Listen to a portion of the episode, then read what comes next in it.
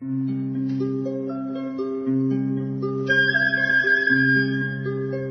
رادیو کودکان دنیا خوش آمدید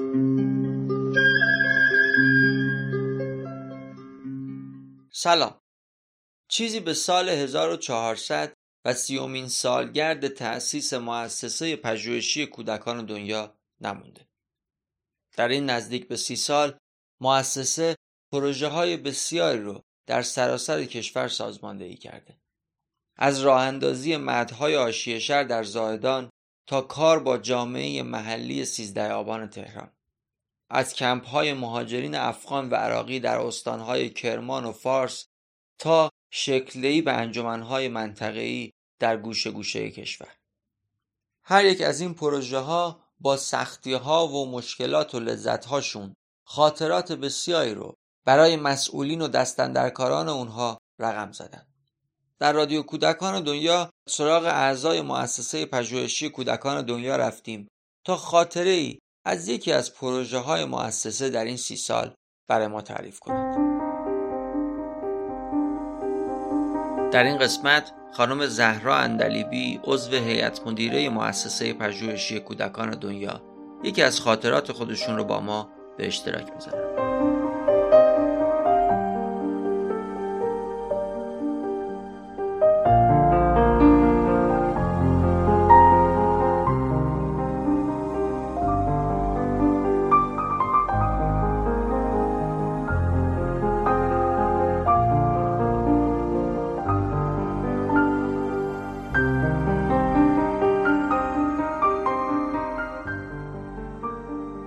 تو اکثر پروژه های مؤسسه که ما بودیم واقعا همش هم پروژه ها هم گرد همایی ها پر از خاطره های به یاد موندنی هستش. خیلی زیاده. ولی خیلی هاشو ثبت کردیم. عکساش بود. ولی یه چیزی که فقط توی سر من هست.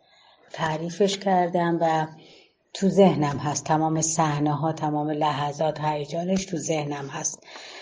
ما برای آموزش دخترای نوجوان اردوگاه برای پناهنده های عراقی و با افغان پروژه با کمیساری های عالی داشتیم و قبلش من اردوگاه رو رفته بودم دیده بودم. بعد نوبت شدش که یه ده روزی ما بریم دو تا اکیپ بودن که هر اکیپ شیش نفر بود. من توی کرمان افتادم با آقای یوسفی بودن من بودم شو زهر فرمانی فرشته صاحب قلم فرزان کنعانی مانا نساری ما کرمان رفتیم و قرار شدش که ده روز به دو تا اردوگاه بریم توی بردسیر و رفسنجان. که هر کدوم از اینا حدود دو ساعت و نیم سه ساعت به کرمان فاصله داشتن که ما با یه کرایه ها می‌رفتیم که خیلی هم تند می‌رفتن که همین تند رفتنشون یه خاطر است. حالا اگه بعدا چیز باشه اون رو تعریف می‌کنم.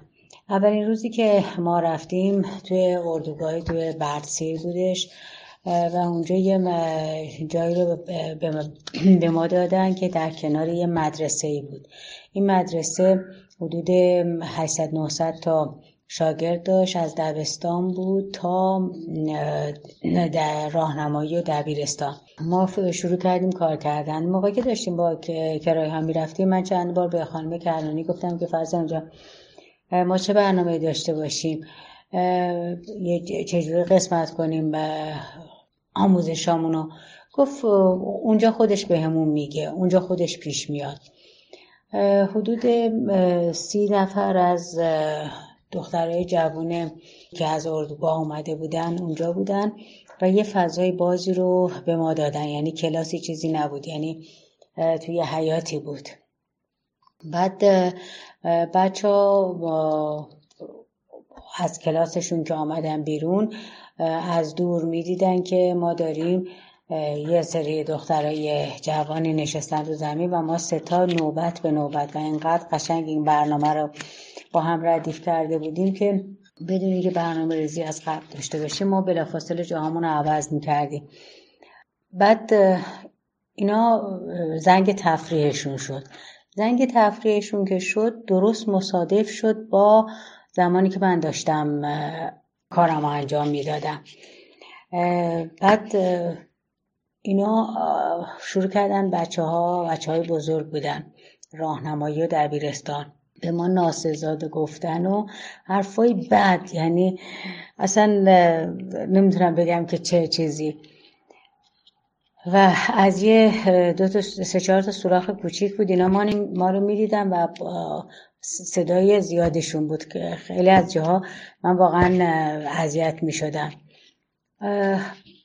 من همیشه دوربین به دست بودم توی تمام برنامه ها از صحنه ها فیلم عکس می‌گرفتم و موقع هم خب دوربین دیجیتالی و اینا نبودش. باید چاپ می‌کردیم. بعد از اینکه من کارم تموم شد نوبت رسید به فرزانه. خانم کنانی که شروع کرد چیز کردن چون من خودم خیلی حالم بد شده بود موقعی که اینا داشتن چیز می‌کردن فوش می‌دادن من واقعا اصلا تمرکزم از دست می‌دادم حالم بد می‌شد از اون حجم حرفای بد. من جامو عوض کرد گفتم که برم اینا رو سرگرمشون کنم. خلاصه در رو باز کردم و گفتم بریم بریم. اینا رو دور کردم. بعد شروع کردم باشون صحبت کردن که با ما مثلا کارمون با بچه ها نیستش کارمون با بزرگ هاست برای این اومدیم و کار برامون براشون تعریف کردم. یکی از اون بچه ها برگشت به من گفتش که یه قصه بگو. گفتم که آخ من الان آمادگی ندارم. گفت نه یه قصه بگو. تا ما زنگ تفریمون تموم نشده تو یه قصه بگو. خب خب من شاگرد شورا بودم. کلاس های خانم قزل رو دیده بودم. کلاس های قصه گویی آقای یوسفی رو دیده بودم. کلی قصه تعریف می‌کردم. ذهنم یک دفعه سفید شد. یعنی هیچ چیزی به یادم نمی آمد هیچی. هیچی اینم اصرار می‌کردن. یک لحظه من یاد قصه افتادم که موقعی که بچه بودیم پدرم برای ما تعریف می‌کرد. من پدرم رو تو چهارده سالگی از دست دادم. داستان یه پادشاه بود که سه پسر داشت و بعد برای اینکه جانشین انتخاب کنه به این سه تا پسر یه معمولیتی میده. بعد دو تا پسرهای اولی خیلی بد جنس بودن ملک جمشید و ملک ایرج و نمی‌دونم ملک چیشی بعد پسر کوچیک سیری درخت خوابش می‌بره. و یک دوتا کبوتر میان و این صحبت های اون دوتا کبوتر.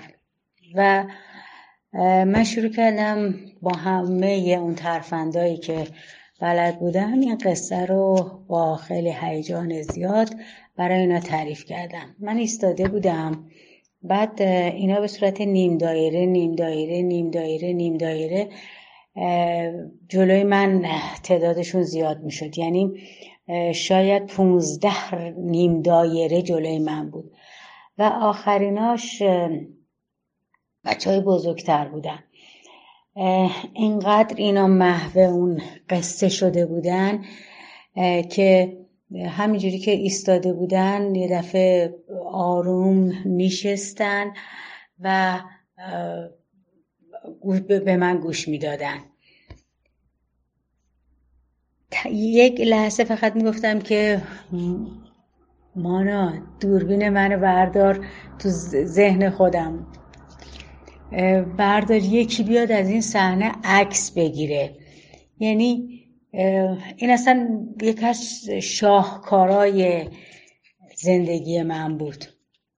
قصه که تموم شد زنگ تفریح اینا تموم شد و بچه ها خدافزی کردن رفتن و بعد گفتن که شما فردا میایم. گفتم آره ما فردا میایم.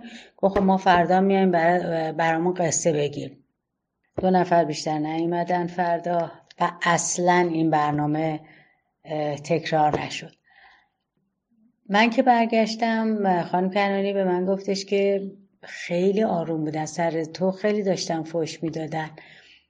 سر گفتم یه انصافا هیچ کدومتون نگفتین من کجام حداقل می آمدین و براشون تعریف کردم و اصلا همینجوری همه مونده بودن. و بعد ما بعد از اون دیگه دیگه اصلا اون سر و صدا و فحش و اینا رو نداشتیم. همونجا برنامه اجرا می‌کردیم ولی هیچکس مزاحممون نشد. ما هر شب دور هم میشستیم و گزارش کارامون می‌دادیم. من این رو که تعریف کردم بعد یه جمله آقای یوسفی به من گفتن که من هیچ وقت رو انقدر با هیجان ندیده بودم و چشمات برق می‌زد. یکی از نابترین خاطره های من از اون سفر هستش.